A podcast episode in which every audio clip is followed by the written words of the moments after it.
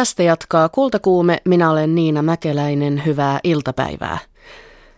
Tänään luvassa uskomattomia löytöjä ja rauttuvia salaisuuksia. Kirjailija Olavi Paavolaisen tekeillä olleen Neuvostoliittokirjan muistiinpanot löytyivät yllättäen ja näkevät nyt päivänvalon. Anonyymit taiteenkeräjät ovat panneet myyntiin arvotauluja Valamon luostarissa ja hylkysukeltajat dokumentoivat merenpohjan aarteita Itämerellä. Tervetuloa avaamaan aarrearkku kultakuumeen seurassa.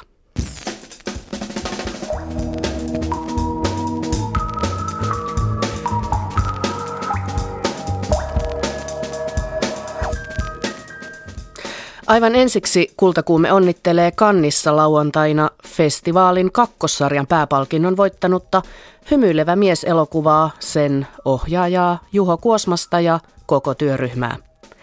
Hymyilevä mies on tosipohjainen tarina, joka kertoo nyrkkeilijä Olli Mäestä ja ensimmäisestä Suomessa järjestetystä nyrkkeilyn MM-ottelusta – Elokuussa 1962 nyrkkeilijä Olli Mäki astui kehään Helsingin olympiastadionilla. Vastassaan hänellä oli amerikkalainen Davy Moore. Ottelu päättyi kesken toisen erän, kun mustana nukuttajana tunnettu Moore iski mäen kanveesiin. Ottelu oli suuri mediatapahtuma ja siitä löytyy taltio Ylen elävästä arkistosta. Nuori harhauttaa taas vasemmallaan ja silmäntäpäystä myöhemmin pamahtaa hänen teräksen luja oikea yliolan koukkunsa mäen ohimoon. Haastaja putoaa ensi kerran eläessään lattian tyrmäysiskun satuttamana. Ottelussa ei ole pakollista kahdeksaan laskua ja Olli pyrkii huumautuneena pystyyn kehätuomarin laskun ollessa vasta kuudessa. Noore on salamana uudelleen hänen kimpussaan, oikea koukku taas samaan kohtaan, nyt luku kolmeen ja Mäki vielä kolmannen kerran kanveesiin. Näette kuinka hän nousee pystyyn, tajuamatta, että saisi levätä lattialla vielä hetken. Haastaja on täydellisesti sekaisin. Nuore pakottaa uhrinsa nurkkaan ja antaa armottoman koukkusarjansa puhua. Mäki tulee vielä kerran kehän keskelle, mutta on jo niin avuttomassa tilassa, että kokenut kehätuomari Baani Ross katkaisee ottelun välttääkseen murhenäytelmää.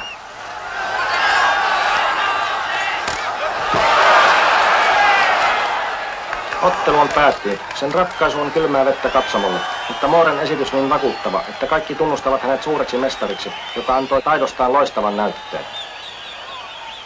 Keskeytys oli paikallaan, mutta Olli Mäki on pian taas oma itsensä ja rientää reilusti onnittelemaan voittajansa, joka saa vielä komean kukkakimpun tunnustukseksi. Onneksi olkoon David.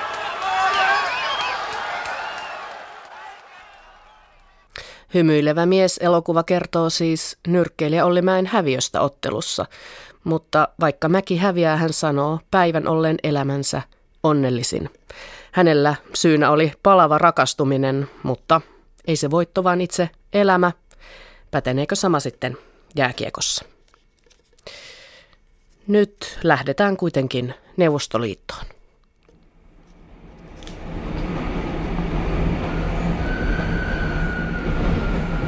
Stalingradista juna etelään, Rostoviin. Lähtö uuden aikaiselta asemalta etelän kesäyön mustassa ja kuumassa pimeydessä. Laajat asemalaiturit, sokaiseva valaistus, täyden suuraseman tuntu. Valoja huohottavan kaupungin taakse kerääntyneiden hiilenmustien tomupilvien läpikumottava lieskankarvainen arokuutamo. Näin kuvailee Olavi Paavolainen junamatkaansa halki Donin arojen Neuvostoliitossa kesällä 1939. Paavolainen matkusti tuolloin kolme kuukautta, aikeinaan kirjoittaa Neuvostoliitosta samanlainen matkakirja kuin hän oli vähän aiemmin kirjoittanut Natsi-Saksasta. Tuli kuitenkin talvisota ja Neuvostoliittokirja jäi tekemättä.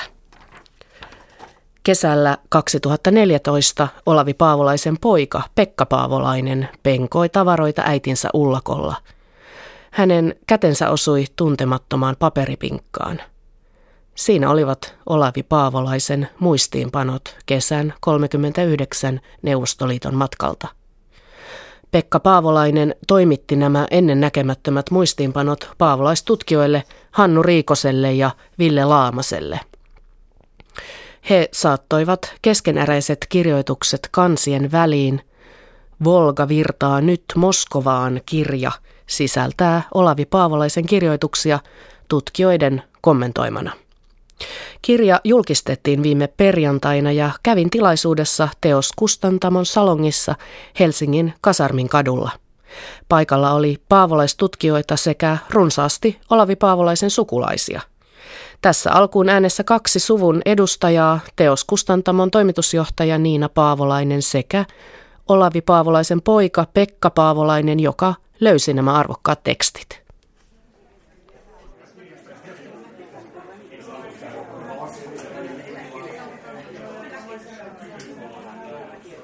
Teoksen puolesta siis lämpimästi tervetuloa nyt tähän julkaisemistilaisuuteen. Ähm, mä en sano muuta kuin, että tämä on suuri päivä meille kaikille. Tämä on tietysti myös kustantajalle suurta, että voidaan jotain tämmöistä, tämmöistä ennen näkemätöntä ja kulmatonta mm, päästä, päästä painamaan. Ja, ja mulla on nyt ilo esitellä tässä Pekka Paavolainen, joka on Olavin poika, jota saamme kiittää siitä, että itse asiassa tässä ollaan että on löytyi erilaista julkaisematonta materiaalia. Ja tota, niinpä mä nyt pyytäisinkin tässä ensin Pekkaa kertomaan, mistä kaikista, tai miten kaikki kä- kävikään, mistä se löytyy. Ja puhutaan siis niin kuin loppukesästä 14, eikö niin? Aivan niin, joo, toisessa kesästä. Mm, juuri näin. No. Tätä, joo, omastakin puolestani tervetuloa kaikille ja hauskaa, että olette tulleet tänne. Tuota, kustantaja on tehnyt tästä hiukan salamyhkäisen tilaisuuden ja, ja, ja joka puolella luki, että mistä löytyivätkään. Ja on vähän olisi tuon piilotetun aarteen etsijän filmin julkaisutilaisuudessa, mutta valitettavasti saatan joutua tuottamaan teille hienoisen pettymyksen, että tähän nyt mitään niin kamalaa niin meistä liity muuta kuin se tavallinen suomalainen ratkaisu, että kaikkihan löytyvät kesämökin vintiltä. Mutta mun täytyy hiukan pohjustaa tätä asiaa sen verran, että tuota, äitini Sirkka-Liisa Virtamo, joka oli aikoinaan siis ennen toista uraansa silloin 30-luvulla Helsingin Sanomien toimittajana ja oli, oli jopa Helsingin Sanomien toimitussihteerinäkin ja Tukholman kirjeenvaihtajana ja niin edelleen, niin sitten kun hänen aikansa tuli lähteä tästä maailmasta, niin hän järjestelmäisenä ihmisenä oli laittanut omat paperinsa varsin hyvään kuntoon, mutta siihen aikaan käsittääkseni kaikilla toimittajilla oli tapana kuitenkin pitää omaa leikekirjaa omista artikkeleistaan, koska silloin ei nyt ollut vielä kaikkia näitä hienoja tärkeitä, mitä nykyään on. Ja nehän oli sitten halunnut säilyttää jälkipolville ja ja tota, kun oli siihen aikaan vielä omiakin kiireitä kaikenlaisia, niin minä sitten, kun oli niistä aika paljon kuullut häneltä, niin pakkasin ne kaikki johonkin, tai oliko muistaakseni pakattu tämmöiseen isoon arkkuun, jonka, jonka sitten vein kesämökin vintille. Ja että, että sitten joskus, kun sitä aikaa ja päivää tulee, niin minä sitten voin katsoa vähän, että mitä jännää täältä löytyy. No sitten kuitenkin 2014, kun elämä rupesi vähän helpottamaan, niin ajattelin, että jos nyt kurkistaisi vähän tuohon arkkuunkin tuolta ja tota, rupesin sitten käymään sitä läpi ja totesin, että okei, leikekirja, leikekirja ja tässä nyt ollaan Delavaren 150-vuotisjuhlilla ja tässä ollaan Norjan sodassa ja tässä ollaan missä kaikissa mitä hänellä nyt olikaan.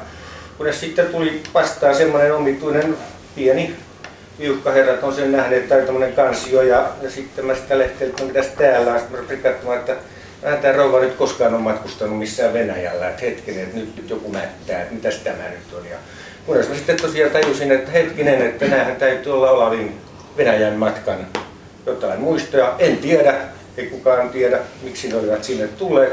Mutta kuten sanottua, niin sitten näkättyä, niin mistä on kyse, niin toimitin tietysti tämän materiaalin sitten välittömästi näille kahdelle herralle, jotka on tehneet muutenkin suuren työn. Ville Laamanen, te olette yhdessä Hannu Riikosen kanssa toimittaneet kirjan näistä Olavi Paavolaisen Neuvostoliitto-kirjoituksista ja sinut sain napattua tähän haastatteluun. Sinä olet siis nimenomaan Olavi Paavolaisen 30-luvun matkoja, joita hän teki Saksaan ja Etelä-Amerikkaan väitöskirjassasi käsitellyt ja myös Neuvostoliiton matkaa, joka on huonosti tunnettu, koska Paavolainen ei koskaan kirjoittanut sitä kirjaa. Mikä oli reaktiosi, kun kuulit tästä löydöstä?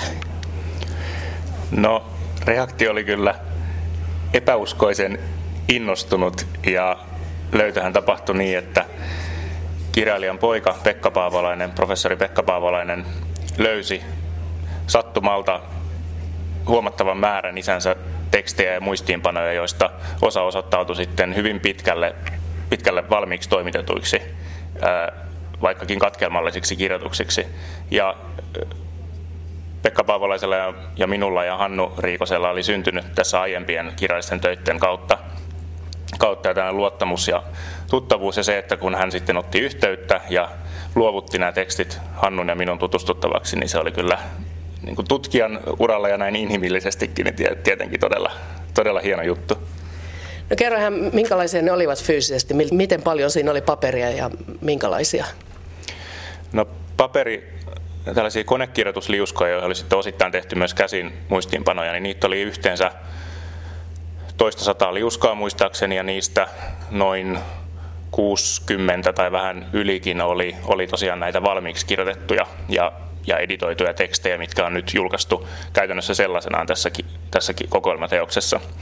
Ja ne oli, olivat nämä aivan alkuperäiset käsikirjoitusliuskat, jotka Pekka Paavolainen lähetti ja niiden saaminen ja hypisteleminen tietäen tietysti, että ne on ollut vuosikymmeniä unohduksissa, niin, niin se oli kyllä, kyllä hienoa. Täytyy nyt toistaa se vielä tässä.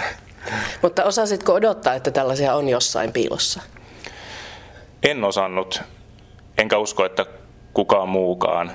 Ja sitä tietysti tutkijana miettii, että onko, onko sitten kirjailija itse halunnut ne jostain syystä tarkoituksellisesti piilottaa tai ei. Ajattelisin, että ei mitenkään erityisen tarkoituksellisesti, että tässä vaan inhimillisesti, inhimillisesti ne jostain syystä olivat paikassa, mistä sitten perikuntakaan ei tiennyt. Et uskon, että nämä tekstit, jotka nyt julkaistaan ensimmäistä kertaa, on syntynyt saman kirjoitusprosessin seurauksena, mistä, missä syntyi myös Paavolaisen muutama sellainen neuvostoliittoteksti, jotka on kyllä julkaistu jo 45 ja 46, mutta syystä tai toisesta nämä tekstit eivät löytäneet sitten sopivaa julkaisufoorumia, eikä hän, hän niitä sitten aivan, aivan viimeistellytkään kaikkia. Don, Arojen jättiläisvirta. Mikä valtava näky. Olen odottanut sen näkemistä. Olen varustautunut mielikuvaan Arojen virrasta. Ja sittenkin yllättää näky kaikki odotukset. Mullistaa kaikki mielikuvat. Luulin, että vaikutelma olisi sama kuin kirkkaan veitsen välähtelevä viilto harmaan vihreän tason pinnalla. Mutta tämä on jotakin aivan muuta. Ei mikään erillinen piirto maisemassa – vaan koko maiseman rakennelman järkytys. No sitten kun aloit lukea näitä ensimmäistä kertaa, niin mitkä olivat ensimmäiset reaktiot ja havainnot siinä kohtaa? No kyllä ihan, ihan heti havainto oli se, että nämä tekstit on korkeatasoisia, kiehtovia, ominaista paavolaista tyylillisesti. Ja kyllä se ajatus siitä, että ne täytyisi saattaa julki jos vain Pekka Paavolainen on samaa mieltä. Ja, ja juuri tällaiseen teokseen, missä sitten olisi myös mukana nämä muutamat, tai tässä tapauksessa kolme aiemmin julkaistua Neuvostoliittoartikkelia, mutta jota ei ollut koskaan niitäkään julkaistu sitten tämän 40-luvun puolivälin jälkeen. Eli oikeastaan se idea tällaisesta kirjasta, joka sitten hienolla yhteistyöllä Teoksin ja Pekan kanssa saatiin tehtyä, niin, niin Hannulla ja minulla oli, oli hyvin vaikeassa vaiheessa sellainen ajatus, että ne vaatii kyllä taustoituksen ja, ja huolellisen pohdinnan, että missä järjestyksessä ja millä tavalla editoituna ne julkaistaan. Mutta juuri tällainen kirja, joka, joka toisaalta on jatkumaa Olavi Paavolaisen omana aikana julkaistuille teoksille, mutta sitten myös kirja hänen neuvostoliittokirjoituksistaan, hänen matkastaan ja sen kaikista merkityksistä ja myös siitä, mistä Paavolainen ei sitten koskaan onnistunut kirjoittamaan, että se saisi muodon, jonka se nyt sitten sai. Olavi Paavolainen matkusti siis Neuvostoliittoon kesällä 1939, eli juuri sodan kynnyksellä. Ja hän liikkui siellä, tässä voidaan katsoa karttaa itse asiassa siitä kirjasta, siinä on se matkareitti merkattu. Eli hän kävi Leningradissa, Moskovassa. Sitten hän lähti, lähti Volgaa pitkin Gorkista, nykyisestä Nizhny Novgorodista, alajuoksua aina Stalingradiin asti – sitten sieltä hän siirtyi Donin Rostoviin ja sen jälkeen alkoi hänen matkansa ehkä elämyksellisin osuus Kaukasiaan. Ja juuri näistä Kaukasian vaiheista on tiedetty hyvin, hyvin vähän ennen näitä uusia tekstilöitöjä. Suuri osa niistä käsittelee nimenomaan hänen kokemuksiaan Kaukasiassa, Gruusiassa, nykyisessä Georgiassa, Mustameren rannikolla. Ja tämän Kaukasian vaiheen jälkeen hän palasi sitten vielä Moskovaan pariksi viikoksi Ja sitten erinäisten vaiheiden ja viisumipidennysten jälkeen Paavolaista ei siis suinkaan haluttu eroon ennen aikoja. Hänen matkansa kesti 11 viikkoa ja se, oli, se saattoi olla kaikkein pisin ö, ulkomaalaisen kirjailijan vierailu 30-luvun kontekstissa ylipäänsä, ainakin, ainakin niin kutsuttujen Stalinin vainojen jälkeen tässä ihan 30-luvun viimeisinä vuosina. Niin hän pääsi sitten lyhyesti käymään vielä Ukrainassa, Kiovassa ja Odessassa ennen kuin hän poistui sitten Mustanmeren kautta Istanbuliin elokuun kahdeksas päivä. Vehmaiden puistojen ympäröimän Kievin kuulun luostarin valkeus melkein häikäisee silmät heinäkuun auringon valossa. Valkoisen kaupungin valkoinen kultasakarainen kruunu, Petcherska ja Lavra, on ihmeellisen hyvin säilynyt. Sen yleisvaikutelma on ilmava, kevyt, valoisa, melkein etelämainen, bysanttilainen ja tavanmukaisessa mielessä hyvin vähän venäläinen. Petcherska ja Lavra kohoaa Dneprin sinertäviin usviin kietoutuvan näkymän taustaa vasten kuin jättiläiskokoinen monstranssi, katolisten kirkkojen alttarien pyhäehtoollisleipäastia. Rakennusten häikäisevää valkeutta lieventävät kupolien ja kattojen sulokkaat värit, puhkeavan lehmuksen vihreä, haalistunut vuokonsini.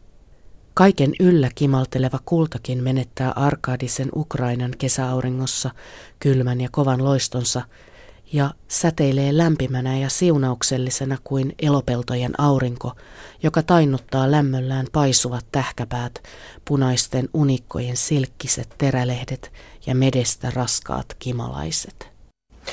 Paavolainen oli tällaisena aivan virallisena vieraana Neuvostoliitossa. Hänen mukanaan kulki oppaita tai vahteja, pitäisikö sanoa, ja tulkkeja, ja hänellä oli järjestetty ohjelmaa. Minkä takia Neuvostoliitto halusi hänet sinne?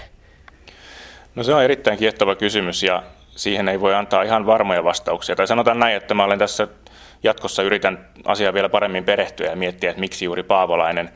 Osa siitä oli eh, sattumaa tai tällaisten inhimillisten tekijöiden summa. Paavolaisella oli hyvä korkean tason suosittelija, Hella Vuolioki, monessa mukana ollut, ollut henkilö, ja hänellä oli suhteita Neuvostoliiton turvallisuuspoliisiin, ja sitten tämä virallinen kutsuva taho, eli ulkomaalaisten kulttuuriyhdistysten seura, Vox, oli varsinkin tässä 30-luvun loppuvuosina niin turvallisuuspoliisin kontrollissa. Ja se oli tämmöistä suoraa arviointia, että mistä löytyisi sopiva suomalainen tekemään kirjaa Neuvostoliitosta. Stalin Neuvostoliiton mainehan oli, oli aika musta lännessä juuri näiden vainojen, eli paljolti myös kulttuuriväkeen kohdistuneiden poliittisten puhdistusten jälkeen. Eli sellaisia Neuvostoliiton kansalaisia, jotka oli solmineet länsiyhteyksiä, tavanneet, matkustaneet ulkomailla, tavanneet ulkomaalaisia, niin heitä oli paljon lähetetty vankileireillä ja ammuttu. Ja Neuvostoliitossa tuskin ajateltiin, että olisi mitään hyötyä kutsua joku lojaali, uskollinen kommunisti kirjoittamaan ylistyskirjaa. ja sellainen kiinnostaisi ketään muuta kuin valmiiksi uskollisia. Eli Paavolaisen kaltainen epävarma, vähän huonosti tunnettu, mutta kuitenkin Hella Vuoli on lämpimästi suosittelema henkilö, oli, oli juuri sellainen vieras, jota tuolloin, tuolloin haluttiin. Ja vaikka takeita siitä, millaista kirjaa Paavolainen, minkälaisen kirjan tekisi, niin takeita ei ollut, että se olisi, se olisi kaikin tavoin positiivinen, mutta lähdettiin siitä, että Paavolaisella on älyä ja kykyä kirjoittaa niin sanotusti objektiivinen kuvaus Neuvostoliitosta. No näissä teksteissä Paavolainen kirjoittaa tietysti siitä matkaohjelmasta, jota hänelle järjestettiin, että häntä vietiin katsomaan maataloutta ja kaukasian kansoja. Hän kirjoittaa taiteista, baletista, kuvataiteesta, arkkitehtuurista, Sotsin terveyskylpylöistäkin. Mm, mutta silmiinpistävää on se, että hän ei kirjoita juuri mitään kriittistä neuvostojärjestelmästä. Miten tämä selittyy? No, tämä selittyy käytännössä sillä, että kaikki nämä tekstit, jotka nyt tässä kirjassa julkaistaan, ihan muutama, muutamia liuskoja, muutamia lyhyitä katkelmia lukuottamatta, on Paavolaisen puhtaaksi kirjoittamia tai kirjoituttamia vasta vuoden 1945 jälkeen. Eli jos tällainen Neuvostoliittokirja olisi ilmestynyt, sanotaan nyt vuonna 1940, täytyy olettaa, että talvisota ei olisi tapahtunut ja maailmanhistoriassa muutenkin mennyt vähän toisin, niin Paavolainen olisi varmasti kirjoittanut samalla tavalla kriittisen, mutta tasapainottelevan kirjan kuin hän oli kirjoittanut Natsi-Saksasta 1936. Mutta sitten kun sota käänsi asetelman päälailleen. Tietysti ei enää tullut kysymykseen, että Hitlerin Saksa ja Stalin neuvostoliittoa verrattaisiin puhuttaisiin diktatuureista ja niiden haasteesta Euroopan demokratialle, niin kuin, niin kuin Paavalainen mielellään kirjoitti 30-luvulla. Niin oli selvää, että tällaisille teksteille ei ole tilausta ja kukaan niitä ei Suomessa julkaisisi jonka takia Paavolainen ehkä sitten aloitti ainakin niistä helpommista aiheista, juuri kulttuurista, sellaisesta yhteiskunnallisuudesta, joka sopi myös Neuvostoliiton linjaan, eli teollisuuden saavutuksista ja, ja tällaisesta yhteiskunnallisesta urbaanista kehityksestä ja muusta. Mutta kyllä se totalitaarisuus, se millainen millainen ulkomailta aika paljon, ulkomaailmalta aika paljon sulkeutunut Neuvostoliitto oli sitten kesällä 39 juuri näiden vainojen ja kulttuuriväen ahtaalle seurauksena, niin se oli kyllä Paavolaisen matkalla monin tavoin läsnä. Ja vaikka hän ei itse siitä kirjoittanut, niin tässä itse olen yrittänyt tässä omassa taustattavassa artikkelissani tuoda, tuoda nimenomaan sitä puolta esille. Hmm. Eli Paavolainen hän oli itse hahmo, jota Neuvostoliitossa olisi varmasti vainottu. Nimenomaan, ja, ja uskon, että se oli hänelle siellä monin tavoin läsnä.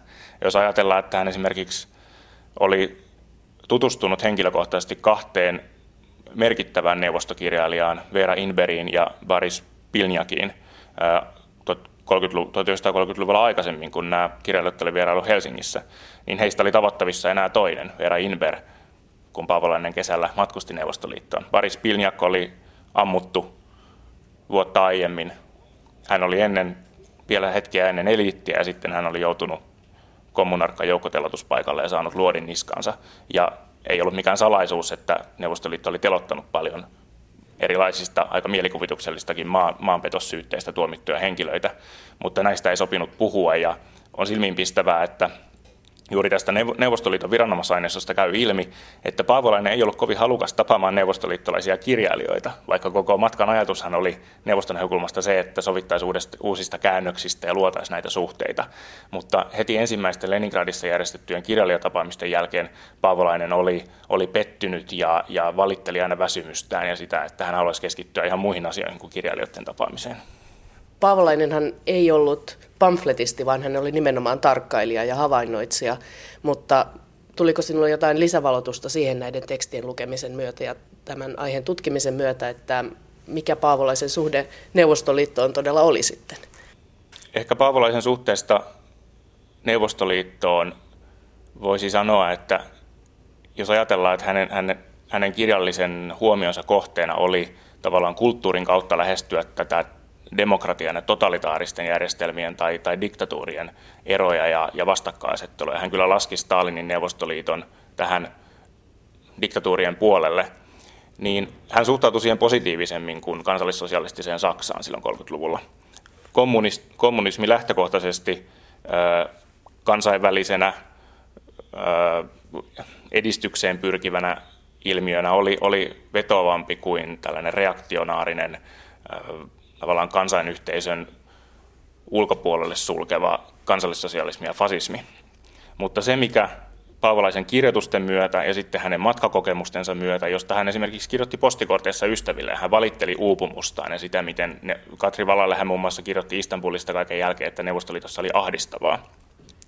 Niin se yhdistelmä yhteiskunnallisia saavutuksia, niin kulttuurin, tekniikan, tieteen kuin, kuin tällaisen inhimillisen kehityksenkin alalla, jota Paavolaiselle esiteltiin, niin sen yhdistelmä tähän tiettyyn ahdistuneisuuteen, missään ei, ollut, missään ei juhlittu vapautuneesti, kirjailijoiden kanssa ei syntynyt kunnollisia keskusteluja, niin lopulta Paavolainen oli ehkä yksi näistä hahmoista, jotka joutui pettymään sitten kohdatessaan neuvosto, neuvostotodellisuuden. Yksi hänen kirjallisia esikuviaan oli ranskalainen kuuluisa vasemmistointellektuaali André Gide, joka lähti omalle matkalleen 1936 uskollisena kommunistina, mutta palasi takaisin äärimmäisen pettyneenä. Ja Paavolainen ei ollut taipuvainen näin jyrkkiä tuomioita lausumaan tai kirjoittamaan suuntaan tai toiseen, mutta, mutta kyllä muun kokonaisnäkemys on se, että se kommunismin doktriinisuus, kansainvälisyydestä luopuminen, se, että Stalinin neuvostoliitto 30-luvun edetessä päätti lähtökohtaisesti julistaa kaiken venäläisen ja neuvostoliittolaisen lähtökohtaisesti suuremmaksi edistyksellisemmäksi ja paremmaksi kuin jo, jonkin ulkopuolelta tulevan, niin se ei kyllä vedonnut Paavolaisen kaltaiseen kosmopoliittisuuteen pyrkivään ja sitä ihailevaan hahmoon. Kaikki kouluaikojen ja poikaiän kreikkalaiset tarinat tapaa täällä. Täällä seisoo klassillisella maaperällä. Omasta puolestani on minun tunnustettava, että juuri tämä klassillisen antiikin maailman kosketus muodostui minulle ehkä suurimmaksi henkilökohtaiseksi elämykseksi Kaukaasiassa ja Mustan meren rannikolla. Miten paljon joutuukaan pitkien matkojen suorittaja revidoimaan käsitteitä, etenkin kulttuurihistoriallisia. Siinä suhteessa avautuivat silmäni erikoisesti kaksi vuotta sitten tekemälläni matkalla Etelä-Amerikkaan. Totisesti ei mielessäni suuren levottomuuden matkalle lähtiessäni ollut etsiä yhdenmukaisuuksia 30-luvun fasistisoituvan Euroopan ja Paraguain villien virtojen ja Andien ajattomien huippujen keskellä piilleiden kulttuurien välillä. Mikä arvo, kun ajatellaan, että nämä on nyt julkaistu, niin meille nykylukijoille on siinä, että saamme lukea nämä? No itsestään selvästi se arvo on tietysti se, että koska Olavi Paavolainen on niin kiinnostava kirjailija, näille on tilausta. Itse ajattelin, että on tietynlainen velvollisuus yrittää löytää muoto saada ne julki, varsinkin kun perikunta suhtautuu tähän asiaan suopeasti. Ne täydentää kuvaa Olavi Paavolaisen matkasta ja myös neuvostoyhteiskunnasta, kun otetaan huomioon, että ne taustatetaan riittävästi. Ja ne tietyllä tavalla ajattelen, että juuri tämän taustatuksen ansiosta ne kuvaa myös sitä, miten, miten kirjailija työskenteli tällaisen hankalan aiheen, aiheen parissa.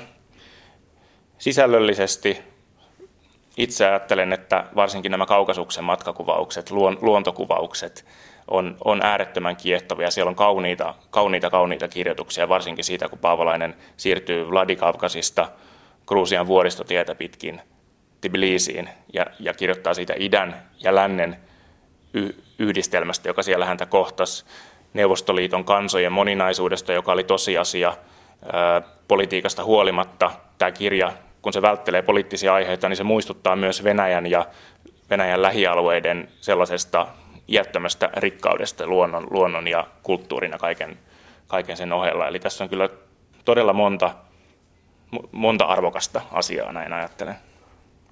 Haluatko lukea sieltä näytteeksi jonkun hienon kohdan siitä, kun kuvailit sitä niin elävästi äsken. Joo, eli tässä kohdassa Paavolainen kirjoittaa siitä, kun hän tämän ensimmäisten Leningradia Moskovassa vietettyjen viikkojen jälkeen on jo tullut suurta virtaa Volgaa alaspäin Stalingradia ja sitten siirtynyt sieltä rautateitse ensin Donin Rostovia ja sitten Vladikavkasiin. Ja kun hän valmistautuu lähteä Gruusian vuoristotietä etelään, niin hän, hän kirjoittaa kirjoittaa kokemuksistaan Vladikavkasissa. Ilta niin raskasmielinen, niin pysähtynyttä murhemieltä huokuva. Näkymättömien vuorien viilentämässä ilmassa kohisee terekin, kivinen ja leveä ja matalavetinen uoma yhä äänekkäämmin. Harhailen yhä kauemmas kaupungin ulkolaidoille. Makaan kosteassa lyhyessä ruohossa näkymättömän vuoriston yhä kapeammaksi pusertaman terekin äyräällä. Ympärilläni käyskentelee hiljaisia lampaita ja jokunen yksinäinen koira tulee haistelemaan outoa lepääjää.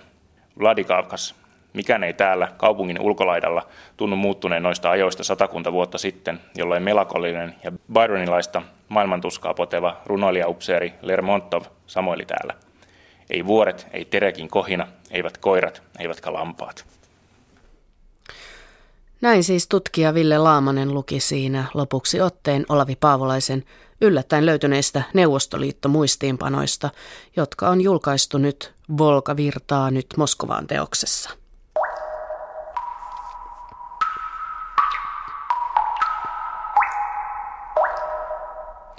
Sitten lisää kulttuurimaailman löytöjä.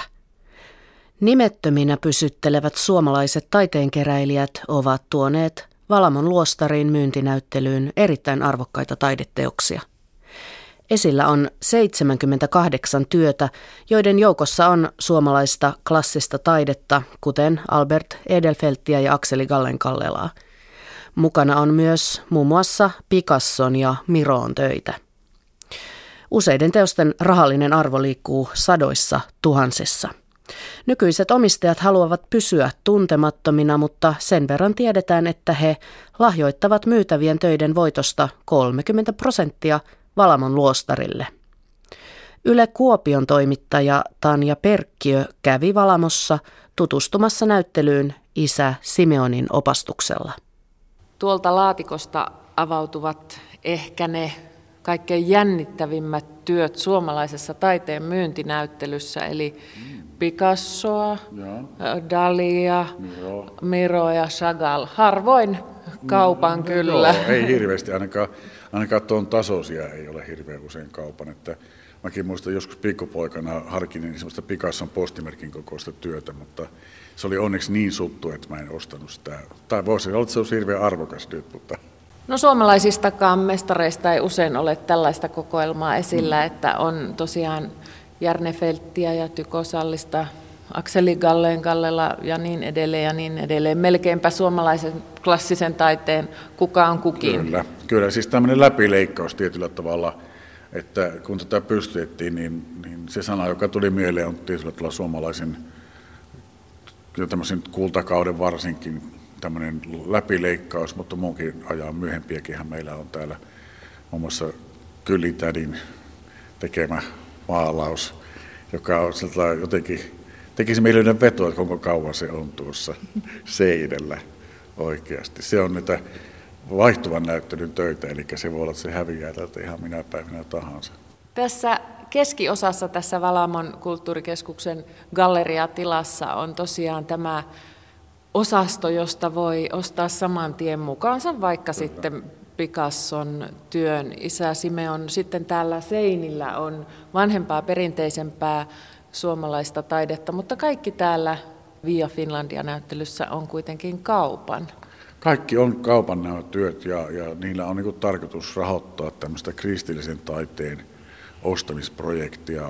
Osa tulee luostarillekin siitä rahasta, mutta valtaosa sitä käytetään, kun täällä omistajasuvulla on merkittävä kokoelma jo nyt kristillisessä aistetaidetta 220 työtä, niin he haluaa ostaa lisää ja tarvitsevat siihen rahaa. Näillä töillä on kiinteät hinnat ja ne löytyvät näyttelyluettelosta. Yleensä kun tämän, tämän tasoisia töitä kaupataan, niin ne menevät huutokauppojen mm, kautta. Kyllä. Ja tässä ei ole haluttu maksimoida sitä, sitä hintaa, vaan samalla haluttu niin kuin, tarjota tämä näyttely. Ja sen takia tämä on niin kuin, nämä sivuseinillä olevat, se valtaosa 50 työtä, niin ne ovat vuoden täällä, vaikka joku ostaisi, niin niitä ei saa mukaansa. Eli halutaan taata tämmöinen korkeatasoinen näyttely samalla, kun sitten tarjotaan, että jos, jos kelpaa, niin ostavat, joku ostaa. Ja sitten tosiaan ne vaihtuvat työt on erikseen. No voisi kuvitella, että kun useinkaan tällä tavalla ei ole Picassoja tai Miron töitä kaupan, että tänne tullaan myös muualta kuin lähiseudulta tai Suomesta? Kyllä joo, ihan varmasti tullaan ja meillä, meillä alkaa olla sellainen maine, että meillä on niin kuin aika hyviä tarinnäyttelyitä. Nämä mestarijielit varsinkin, jossa tämä kristillisen aiheista taidetta ihan huipputaiteilijan tekemänä, niin on selvästi synnyttänyt meille tämmöisen maineen, että tänne kannattaa tulla. Ja meillä nyt tämä näyttely on semmoista mielenkiintoa herättänyt, kun on tämän suomalaisen taiteen näyttely – Via Finland ja Suomen tie, niin jopa ulkomailta on nyt tähän mennessä jo pari kyselyä tullut, että voisiko tulla käymään tai saisiko näistä ostettua niin etänä jotenkin näitä töitä.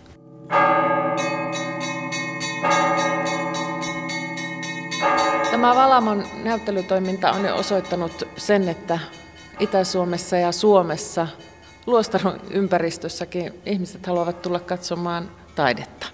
Kyllä, siis se on käynyt vähän sillä tavalla, että tämä lähti aika pienimuotoisesti nämä taidennäyttelyt liikkeelle.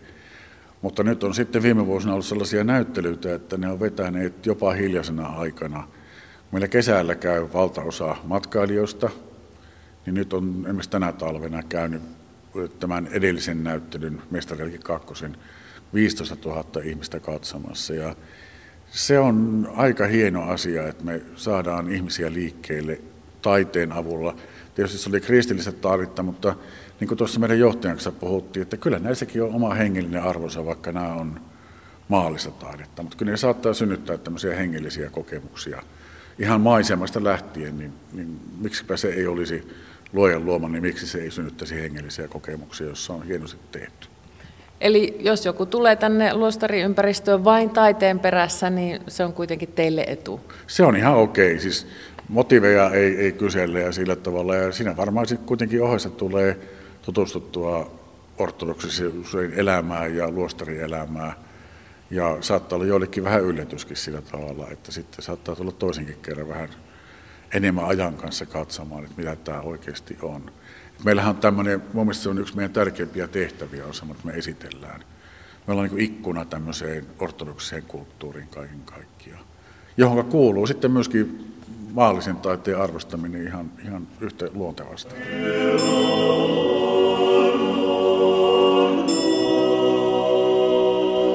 Isä Simeon, sinäkin olet löytänyt jo näyttelystä oman suosikkityösi ja minäkin löysin Eero Järnefeltin yhden työn tuolta voisin mukani viedä, jos olisi tarpeeksi paksu lompakko. Ei tällä kaikki kuitenkaan ole sellaista huippu, huippukallista taidetta. Ei, kyllä täällä on ihan siis parin tuhannen ja, ja muutaman tuhannen hintaisiakin töitä ja hienoja töitä ovat nekin, että ei, miten sanoisin, ne kalliimmat työt on sitten sellaisia, jotka on niin kuin ikään kuin keräilytöitä, jotka, jotka toivottavasti kuitenkaan eivät päädy pelkästään jonkun olohuoneeseen koristamaan olohuoneen seinää, vaan ovat esillä ja tavalla tai toisella sitten myöhemminkin.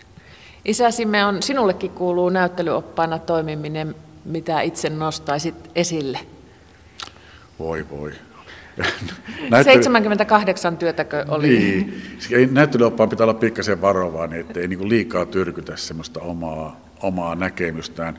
Mutta totta kai kun näyttelyoppaana rupeaa poimimaan, kaikkia ei voi käydä läpi, niin poimii tiettyjä jotenkin sellaisia huomionarvoisia töitä, ja se, se on kyllä ihan subjektiivinen arvio hyvin pitkälti. Tietysti Piispa Arsen, joka on kuratoinut tämän näyttelyn, niin hän piti tämmöisen mallikierroksen joka aina muodostaa sen rungon näissä, mutta kyllä sitä se oma niin kuin, kiinnostus herää johonkin työhön. Nyt viime näyttelyssä oli esimerkiksi semmoinen, munkin sanomana vähän voi kuulostaa erikoiselta, työ maalauspaholaisesta. Ja sitten pikkuhiljaa niin kehittyi mulle semmoinen, että mä kävin aina joka kerta kun mä opastin, niin mä jäin oikein erityisesti puhumaan siitä, koska se oli niin upea työ. Ei, se ei siis ollut paholaista ihaileva, vaan se oli nimenomaan tämmöinen pilkkatyö paholaisesta. Vanha ukonräjä ratsasti luurankopukilla. Mutta ei pidä liikaa ehkä kuitenkaan niitä omia suosikkejaan tai, tai tämmöisiä niin tyrkyttää. Sitten siitä tulee semmoinen niin minun näyttely ja sehän ei ole tarkoitus. Näin puhui isä Simeon Valamon luostarissa.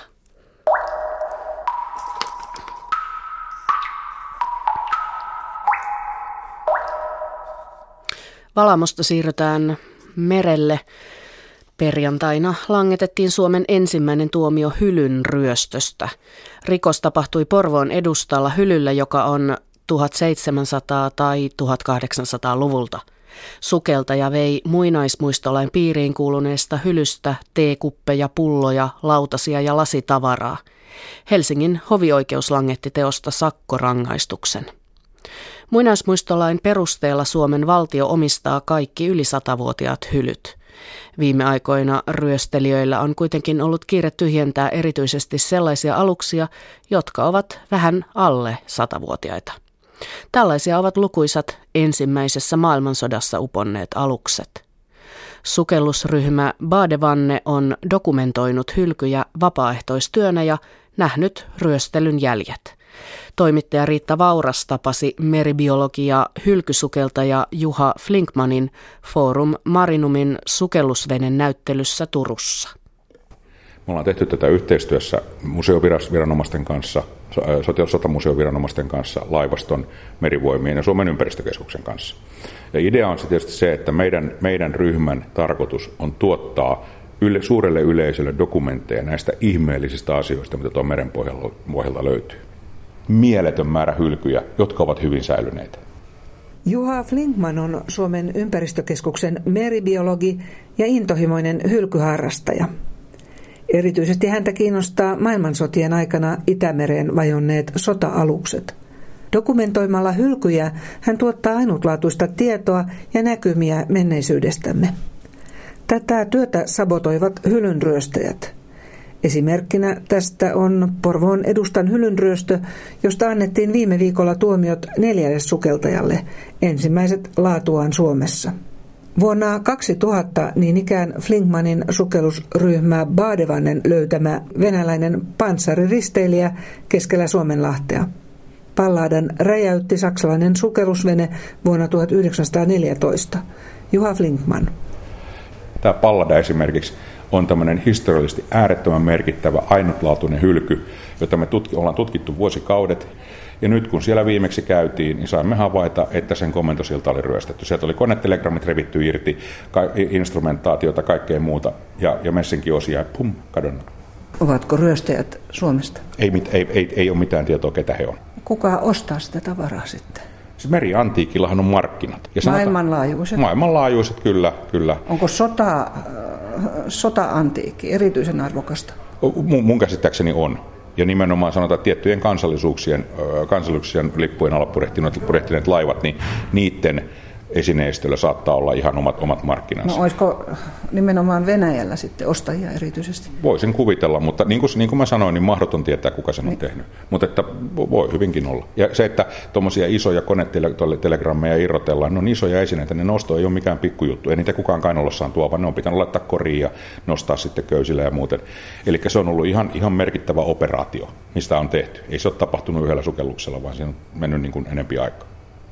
Ja nyt, kun nythän tämä ensimmäisen maailmansodan sata vuotta tikittää koko ajan. Nyt eletään vuotta 16, elokuussa 14, Guns of August, silloin se alkoi tämä juttu. Silloin elokuussa tuli saksalainen miinalaiva Deutschland, suomalainen suule, laski yhden miinarivin suomalainen poikki etelästä pohjoiseen. Siihen miinariviin meni viisi alusta. Me ollaan niitäkin tutkittu tässä. Pari hollantilaista rahtialusta, venäläisiä miinaraivaajia. Siitä eteenpäin Suomenlahdella nimenomaan miinotus on se hylkyjä eniten tuottava juttu. Toisen maailmansodan aikana Suomenlahteen yksin laskettiin yli 60 000 miinaa.